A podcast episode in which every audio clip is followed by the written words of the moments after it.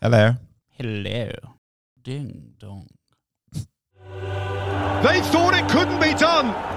Ajax are doing it. Roma have risen from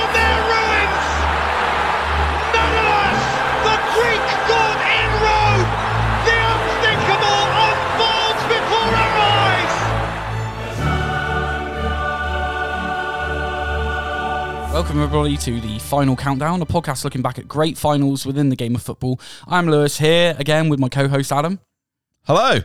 Did you forget that we were recording the podcast? i've been dealing with the trauma for the last 10 seconds of I thought you were waiting for me to do the intro. And I was like, oh crap, I don't know what to say.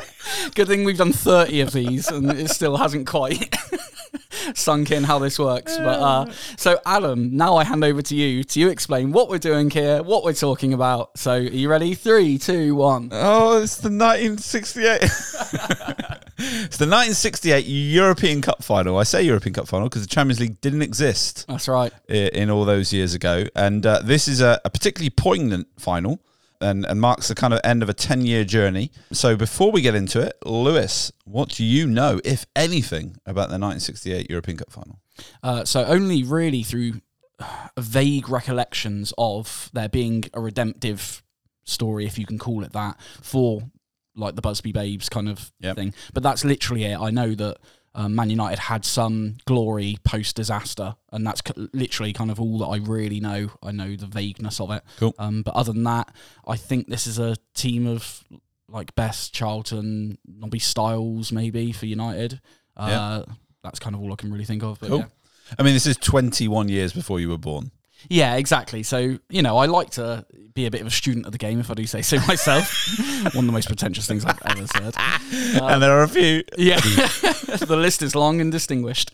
Um, but yeah, past that, like you say, 21 years before I was born, and also not being Man United's biggest fan as a Liverpool fan. Yeah, yeah. Um, I've not really spent a lot of time looking into this. So enlighten me, Adam. Well, let's enlighten you. I thought what you did last week actually was good, so I'm going to make it up on the spot. Okay. In the world in 1968, Uh, what was happening in the world? tell me, mate. Uh, okay, uh, the Beatles were a huge. I was going to go with the Beatles. There we go. That was That's what my first made up one. That's what the '60s were known for. Uh, '68 would that have been Abbey Road time? I was going to say Sergeant Pepper, somewhere around that. Sure, we'll just make it up as we go along. Yeah. Uh, Beatles fans don't. Oh, I do know a 1968 one. Okay, I'm pretty sure Robert Kennedy was shot, is that right? Yeah. Interesting. or Martin Luther King. One or the other.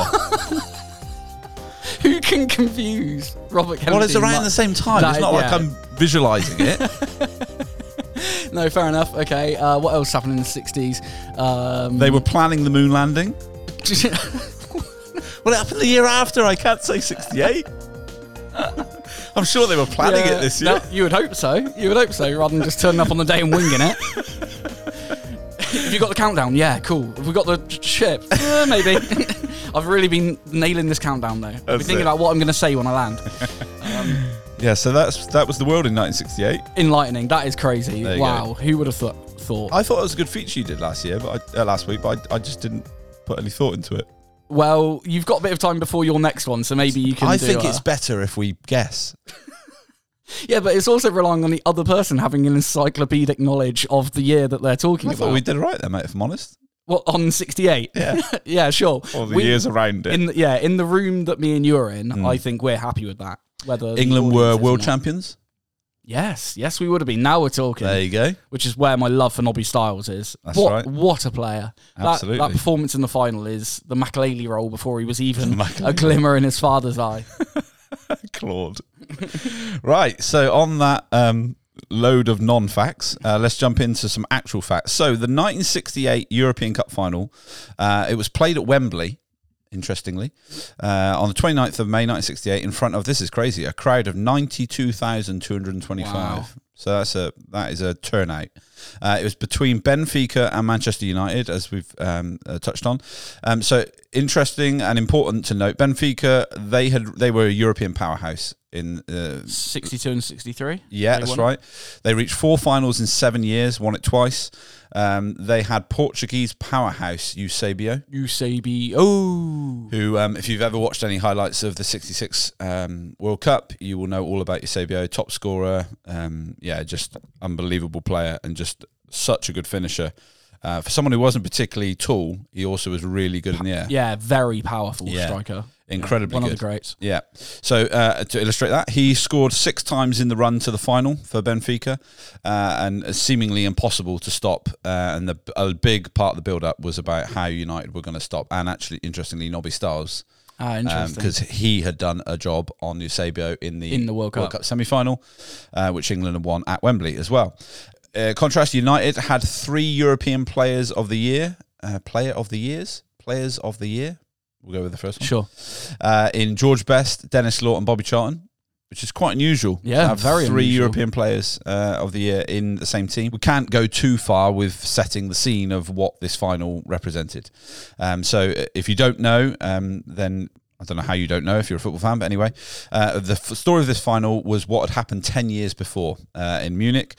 Uh, and I learned a little bit about this. I thought it was a final they were travelling from when the airplane that the United team that were on went down. It Yeah, wasn't. that was my assumption. Yeah, it was a quarter final. So, February 1958, uh, United were travelling back from a European Cup quarter final victory, uh, and they crashed. Their airplane crashed. Their team and all the staff um, crashed over Munich, um, and it claimed 23 lives, including those of eight of the first team players. Here is the news. So far, we know there are 23 survivors after Manchester United's air crash at Munich this afternoon. The aircraft was a twin-engined Elizabethan on charter from BEA. It was returning from Belgrade, where Manchester United had entered the semi-final of the European Cup. It had reached Munich and was just taking off for home in poor weather when the crash came at 3 o'clock. It plunged from about 60 feet, bursting into flames near houses. Rescuers fought to recover people from the blazing fuselage. The firefighters also had to contend with houses set on fire by the plane.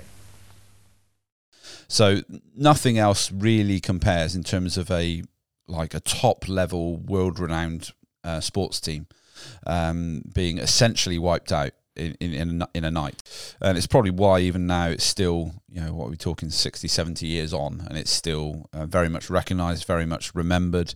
Um, still, you know, like- like I said, there's, I doubt there's a football fan that doesn't really know about the Munich air disaster.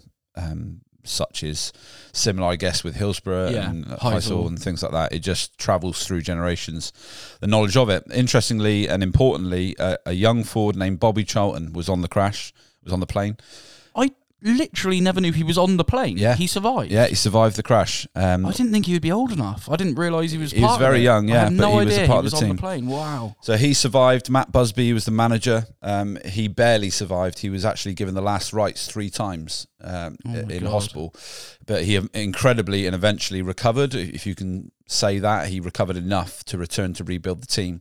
Um, but he was never physically Yeah. right after that point, and very much kind of. Um, I don't know, scrambled to this period of time. Sure. Uh, and we'll cover that and and and his exit uh, in 1963. So only five years after the the essentially they had to rebuild the entire team. Um, so eight of their first team uh, had died. They won the FA Cup in 1963. In 1965 they won the league. Seven years later, in 1967 they won the league. Incredible turnaround. Yeah. You think about a, a you know it's difficult to compare because we're talking about lives, but you talk talk about taking out eight of Man City's team now. In an era where you couldn't just buy replacements, like you, that's that's you grew a team. If Man these days, City yeah. managed to have eight of their players banned, let's say, Yeah. they would just buy in another more because they can Yeah, afford true. that. Yeah, good so point. it's Yeah. building up, like you say, not just um, replacements, but yeah, it's it's just incredible. Yeah. So it's um kind of the legend uh, uh, became known as Busby's Babes. Um, uh, after the crash, interestingly, uh, that nickname seemed inappropriate, so a new name was sought. And I didn't know this. English rugby club Salford had toured France in the 30s wearing red shirts and became known as the Red Devils. Um, they began, uh, so United began using that instead of Busby's Babes. Uh, and by 1970, the badge of the club had been redesigned with a devil in the centre holding a pitchfork. I had no idea that's No, where it nor did I. came from. Really interesting. So that was as a result of we can't keep saying Busby's Yeah. Babes. It's too heartbreaking, or however you want to say it. So the Red Devils uh, was born kind of throughout this period of time. Um, they had, interestingly, this is um, props to the good old FA. Um, United had been invited to play in the following season's European Cup. Uh, following the Munich air crash in '59, they were invited to play, but the FA denied them as they hadn't qualified. Oh my god. Take a day off, FA. What is wrong with these people? Every if if the legacy of the Final Countdown podcast is anything, it's that the FA consistently are bellends. Oh, they really are. Every time they have the the chance to do something good, they inevitably choose the opposite. Like, what is option. the point of that decision? Like, who does it hurt? Yeah. Really? Like, Oh my god. Anyway, interestingly, um, and quite poignantly, this we come back to this. Busby, Matt Busby, had previously fallen foul of the FA for pushing and pushing the agenda for English clubs to be allowed to enter the European Cup, and something that he actually carried for this kind of 10, 15 years. And he talks about it after the '68 final that he had enormous guilt Wow. that, that they, they were in the European Cup on the night of the Munich air crash because he had pushed it. yeah. Um, so yeah, he had pushed it, and so he was already not an FA favourite anyway, which maybe went towards their decision. Um, so anyway, so that was kind of the setup. So they spent these ten years, and in '68 they um, got through to the European Cup final. Any review of United's run to the final has to mention the semi-final clash with Real Madrid. So I, I didn't really know this, but the more I read about it, it this essentially was the final Right. that didn't you know that didn't make it to the final. Um, just an incredible two-legged um, uh, g- game against giants of the European, even more so n- than they are now. Yeah, like you know, it's not so much legend; they were actually giants back then. Benfica and Real Madrid were pretty much swapping the cup. Um, pretty much every every year. Um, so United won their home game one 0 but the feeling, undeniably, what that it wasn't enough to take to the Bernabeu against an incredibly um, powerful um, Real Madrid team. Denis Law uh, was suffering from a knee injury, so Matt Busby decided to call up the 36 year old defender Bill Foulkes, uh, who, Amazing. interestingly, and for the romance, the- for the romantic, he was a Munich survivor. So he was called up, 36 years of age, who played a bit part in the squad, will now play. Uh, he, he now played in the biggest game probably of his life. He had, um, was playing most of his games in the centre of defence rather than the right. He had been a right back, but obviously had lost his pace as he had got a bit older. Uh, and so Bill Foulkes stepped in to take Denis Law's place in you know the, the most important game uh, of United season. The game started badly for United as Real Madrid ran circles around them, leading three one at half time. Wow. Uh, obviously, then 3 2 on aggregate. United came back strongly after the break and levelled the aggregate score. Then Bill Foulkes. uh, played the hero hero as he buried uh, a George Best pass through on goal. He buried it, breaking forward from defence. I love that. I love it. It's like a Sol Campbell. Like, I'm, I'm going! it's that uh, I don't know if you know the meme. It's the Hobbit meme where Yes. he's going, "I'm off on an adventure." That's exactly it. Yeah, uh, this is great. So Bill Foulkes, Munich survivor, scores the goal that puts United into the European Cup final ten years after the Munich air crash. It was the only goal Bill Foulkes ever scored in European competition. Uh, and the last of only nine he would score in nearly 700 appearances for the club. Incredible. That's great, isn't it? Stop it, Bill Foulkes. Brilliant. So Bill Foulkes got him there. Some would say he's gone down in folklore. You know, I got a lot of time for that joke. so anyway, United faced Benfica at Wembley in the final. Um, it- obviously, it was an emotional day. Matt Busby's journey finally coming full circle after the tragically aborted promise. It's worth saying the Busby Babes were largely regarded as their European champions in waiting. It was a great team. So uh, it was a, a testament to Busby's. It was also a testament to Busby's skill in judging talent, uh, as the club had only paid transfer fees for two of the players that took the field on the 68. Amazing. Isn't that amazing? Yeah. Like what you were saying, you know, it's not like Pep with his millions. Yeah. Like it, it, he grew Just from the ground He up. grew a new team. It's nuts. That is incredible. Obviously, Class 92 gets all the one because it's more modern and Yeah. Stuff like that. And you talk about the Class of 92, but clearly the group that that Busby managed to mould Yeah. back then is equally as Well, that's nine homegrown players. that's incredible, isn't it? Yeah, it is nuts. So on that and the nice setup of the 68 European Cup final, let's get into the match. Well, footballing genius, nothing less. We're watching a, a, an alien play this game of ours, the likes of which we've never seen before. Okay, so in the first half, uh, Man United at home, essentially at Wembley, they came out of the blocks and they had the best of the play in the first half. Um, but Benfica's aggressive defence, and I mean aggressive defence, kind of prevented Best, Law, uh, Law, Charlton from making the breakthrough. Some pretty full-on tackles, as you kind of expect Yeah, in these kind of games. George Best himself was fouled six times in the first 21 minutes. Um, it's like Jack Grealish. You know what I'm saying? Yeah, I, I do. I literally know what you're saying. That is, You'd already said it. And, and you- also, but also the type of fouls are very different. These days, it's a little tap on the ankle, like a little body check. Oh, no, these were- back, yeah, yeah, yeah. back then it was like Yeah. if you don't jump, I'm breaking your leg. yeah, these weren't petty fouls. That's important, actually. Yeah, you're right. Three each by Fernando Cruz and a guy called Humberto.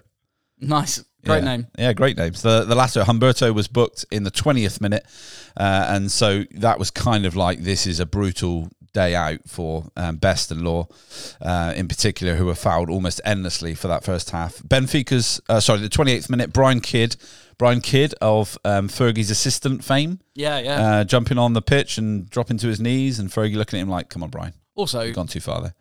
Brian Kidd is still or currently one of the coaches at Man City under Yeah, Pep as well, yeah, which yeah. is an amazing like little crossing the boundary. So he was only 19 on this day. Um, So the youngest player on the pitch. He passed the ball to Sadler 10 yards from goal, but somehow Sadler uh, shot wide to fail to give United the lead. Benfica's two best chances on goal came, of course, from Eusebio. Um, the first was a free kick which deflected off the wall and drew a, um, a save from United goalkeeper Alex Stepney. Important name um, to come back to. He then hit the crossbar. Um, Eusebio hit the crossbar with a powerful shot, having beaten Stepney with what the Guardian described as the best chance of the first half. Oh, interesting. Thank you, Thank you, Guardian, for doing the job that we weren't alive to do. That's right. Uh, so it kind of led to this sense of the second half has to give more because Benfica can't just keep fouling or d- relying on Eusebio. Uh, United have got to find a way to get Best and Law into the game other than being hacked. Uh, and so in the second half, United came out visibly with more pace, visibly trying to get Best on the ball um, with a bit more space. So he was backing so he off. could so he could run at Right, exactly, yeah. And um, yeah, so uh, two saves by Benfica's keeper kind of illustrated that within the first five minutes of the half. Uh, Henrique uh, going down to his right on both occasions set the tone. Uh, and only three minutes later, uh, in the 53rd minute, Charlton rose highest to a Sadler cross, and United had the lead that they probably deserved in terms of attacking. Sure, yeah, being the most positive. Yeah, exactly. Yeah, um, it was a great header. I mean, Charlton is one of those comic book headers. Like he, he, he, he literally rises like a salmon. It is that. It is exactly that.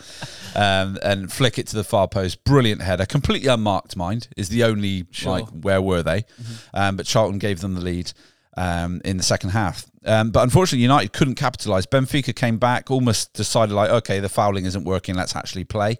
Uh, and And also, I guess that tactic only works if it's a stalemate. Once yeah. you're a goal down, I guess you have to. Of course. Yeah, absolutely. And and that showed, and Eusebio very much at the driving force of that. Uh, Benfica struck back. Um, it took them a while, mind it. They were they were pounding United for a while, and then with 15 minutes remaining, Benfica struck back through Graca after good work from Torres and Augusto. Uh, and of course, it was Eusebio who nearly had the last word. So one all, six minutes to go. Picture it: the best striker in Europe through on goal against the little known other outside of kind of English leagues, Yeah. Alex Stepney. Twice in the last 10 minutes, uh, six minutes, um, Eusebio broke through, only for Stepney to make crucial saves. Amazing. And these are worth YouTubing actually, because it's like one of them you're like, he couldn't get out of the way. Yeah. Like Eusebio hits it with such power. He's definitely winded. like it's hit him Body in- on the line. absolutely Yeah. in the stomach. Like Yeah. the ball, like it's, it's like you know when you, you you're just trying to hit your mate as hard Yeah, as you yeah. can, and that's exactly what it happens. The second of them is the famous clip um, where the Port- Portuguese striker uh, goes through on goal, hits a brilliant shot. Stepney uh, um, puts out a hand. Uh, saves it and then gathers the rebound before Eusebio can get to it, and and Eusebio goes up to him and insists on applauding and shaking Amazing. Stepney's hand. And for anybody cynical out there, that is what Eusebio was like. Yeah. There was no kind of like 21st century pettiness. No. He was like, can't believe that save. That's Brilliant. Well done. incredible. Up marks in the middle. This is Ben. This is Eusebio. Oh, what a save by Stepney. And what a sportsman Eusebio when he could have won that match to applaud Stepney like that. Uh, and that's quite a uh, famous clip. But anyway, that was kind of Benfica's last chance to win the game. The game goes to extra time, one all. Actual extra time, not our fake extra time, mate. Uh, and in the third minute of the additional period, Stepney took a long goal kick, uh, which was headed on by Brian Kidd and collected by Best. This is quite a famous clip as well, if you know this. He gets in front of the last man, sells an unbelievably beautiful dummy to the like just Pele level. Just Yeah. the keeper looks like a fool. Goes around him and rolls the ball into net like he's a primary school kid. Yeah, Like I've just done it in front of all my mates. It is that. But that's how Best played, It was it? so Like- casual. Yeah. He just literally, he might as well have got down on his knees and headed the ball over the line. It was great stuff. It was quintessentially George Best. The Guardian described it. I completely agree with that. And they're 2 1 up uh, in the third minute of extra time, and United never looked back. And Amazing. Benfica are never in the game again. Uh, the next six minutes, a game that had been so close and so tense and so uh, aggressive, uh, emphatically was settled in the next six minutes. Uh, David Sadler header is saved by Henrique, only for Brian Kidd to head in the rebound. And then in the 99th minute, unbelievably poignantly, Bobby Charlton brilliantly finishes a Kidd cross to make it 4 1. To say it was emotional at Wembley at the end was an understatement. The footage of the, of the United staff and players on the pitch is even for someone that wasn't alive and didn't live through it. I've watched it actually with my dad, and he said, "Oh, it's quite. It brings it all back." Yeah. He watched it live. Wow. Um, my dad got a job in a TV selling TV store, Mm-hmm. so he could watch all the big games. Of course he did. Just a legend. Legend. Yeah. Absolute Watched the '66 Cup final on a shift. He was paid to watch England win the World Cup. Incredible. Your dad is the uh, is the master of the long con. That's he it, knows yeah. exactly what he's doing. Who wants to Well work Saturday? played. I will. Yeah, No customers. Everyone else Yeah. is watching the World Cup. absolutely amazing. So uh, yeah, emotional scenes. A ten-year rebuilding had come to fruition. Charlton, who had obviously survived the air disaster ten years before, in floods of tears at the final whistle, embracing Matt Busby. Bit more of a hardened northerner. There's some good uh, clips or interviews from him, which we'll get into in a second. But he's a bit more together. But Bobby Charlton is all over the place. Um, Bill Foulkes is there. You can see him. Obviously, he had got on there. Didn't play on the night, but he got on there. And then George Best and Denis Law and you know the rest of this amazing United team that Busby had put together. And interestingly, just before we head into our extra time, for the first time in history, an English club was champions of Europe. Is that right? Yeah. I hadn't realised that was the first Yeah. time. It's not the first British club. Celtic had yeah, won it sure. the year before. The Lisbon Lions. Um, yeah, that's right. But the first English club, obviously, in some people's heads, it was 10 years later than it should have been. Um, but yeah, Man United had done it. And yeah, the romance of football sometimes just gets it bang on. You gave me goosebumps thinking about it. Like Yeah. all club rivalries aside, what a story! And Yeah. You can't help but just be elated for him. Like, Exactly. so well deserved, Exactly. so well earned. But I, I also didn't realise four one. That is an emphatic victory. I know Yeah. it went to extra time, but I didn't realise it was that high a scoreline. One of those games, I think, where it was, it doesn't really, the full time doesn't represent what happened. Um, especially with Stepney's saves in the last six minutes, could have been a completely different history. Yeah. Um, but yeah, in the end, you know, United hold them out, and players like Best, who just never stop, just were too much for you know for knackered Portuguese defenders in extra time. So with that, let's go to extra time. Well, you have just witnessed 90 of the most gripping minutes of European football you will ever, ever see. But the good news is there's more to come. So for Bobby Charlton, it was the end of something um, incredibly emotional. As he wrote in his autobiography, he said, "To be perfectly honest, I cannot tell you uh, my my precise feelings at that moment. Fatigue, certainly. I do recall what it meant." To embrace teammates like Bill Foulkes, Nobby Stiles, Shay Brennan, who had been involved for so long, and maybe especially Bill Foulkes, because like me, he had been on that snowy airfield that night in Munich and seen our, seen our team, our friends, destroyed which is just oh, it's full on um, clip of his autobiography. He went on to say, "I know there was an understanding that something was over, something that had dominated our lives for so long. I walked into the dressing room and downed two bottles of beer. I have never done that before, and I had never, I never did it since. Wow. Incredible, Yeah, amazing. Just there was something Absolutely about that night. Uh, John Ashton, one of the players that day, um, had his had a son, John Ashton Jr., who made the recent biopic Busby, uh, which I think is on Amazon Prime. Yeah, that's right. Um, it's worth a watch actually, which tells the story. I didn't know John Ashton was the son. John Ashton Jr. was the son of one of the players of the 68 uh, final. He recalled the night they won the Euro final. We were back at the hotel and there was a celebration going on, but Bobby Charlton and Billy Foulkes had both gone to bed, said Ashton. They couldn't take the emotion of the victory. They must have had very private memories of the teammates they'd lost. You kind of get that. yeah, too right. I don't think there's anybody knocking on their doors, kind of like Killjoys. yeah, like just come on, lads, come on. No. got, got to have their moment. yeah, But above all, yeah, and probably rightly so, it was Busby's final. Matt Busby, the manager of United, now an old man, still troubled by the injuries he'd sustained in '58.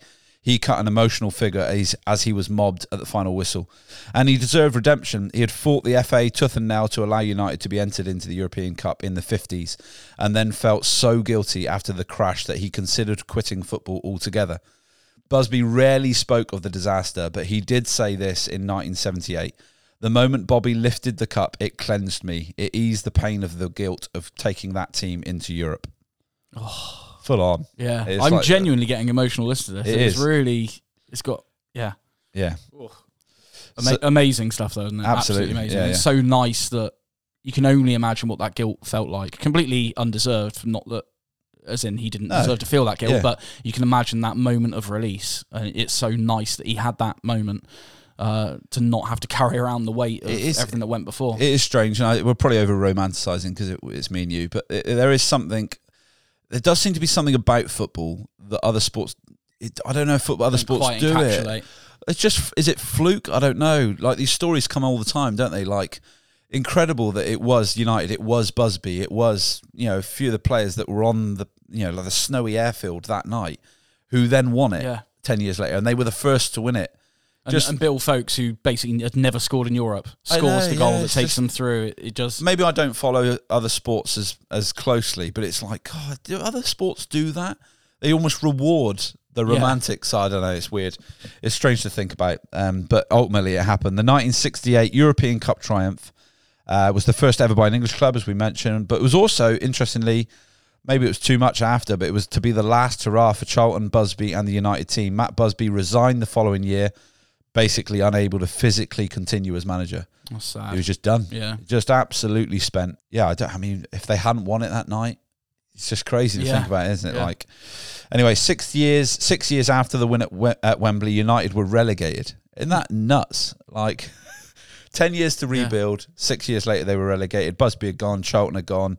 Law interestingly had gone to Man City. yeah. Uh, George Best had moved on. Um, his kind of career in a bit of a, a spiral as alcohol took its grip. So yeah, this United team ultimately six years later completely unrecognisable, and then uh, to finish basically um, just to link it back um, to today, they had to wait for 26 years for their next next domestic title, and 31 years for their second European Cup. Crazy. Aston- astonishing, isn't it? Yeah. That is astonishing. But ultimately, and this is true even for those two that we've mentioned there, the 26 years for the, nest, the domestic title and the 31 years for the treble, um, the second European Cup, the spirit of the Busby era was forever ingrained in the fabric of Man United. And you could see it in the, even Yeah. in the Ferguson era, the Busby kind of that mentality, that ethic. Yeah, ironically, it's what United are doing now with the Ferguson era. Is they're looking back and like, Yeah. that's our DNA. That's Yeah. where we come from. This is the type of team United need to be. Whereas Ferguson is leaning on the Busby era, saying, Yeah. You know, you have this in your DNA, you have this in the club. Interestingly, it took them 26 years Yeah. to refine that DNA. Sorry to any United fans listening. In. It's all right, guys. You've probably only got 14 years left. Might be a little bit of a wait. and on that, that was the 1968 European Cup final. Fantastic. Uh, thank you very much for that ad. And we will be here uh, next week with a look at Jose Mourinho, the special one.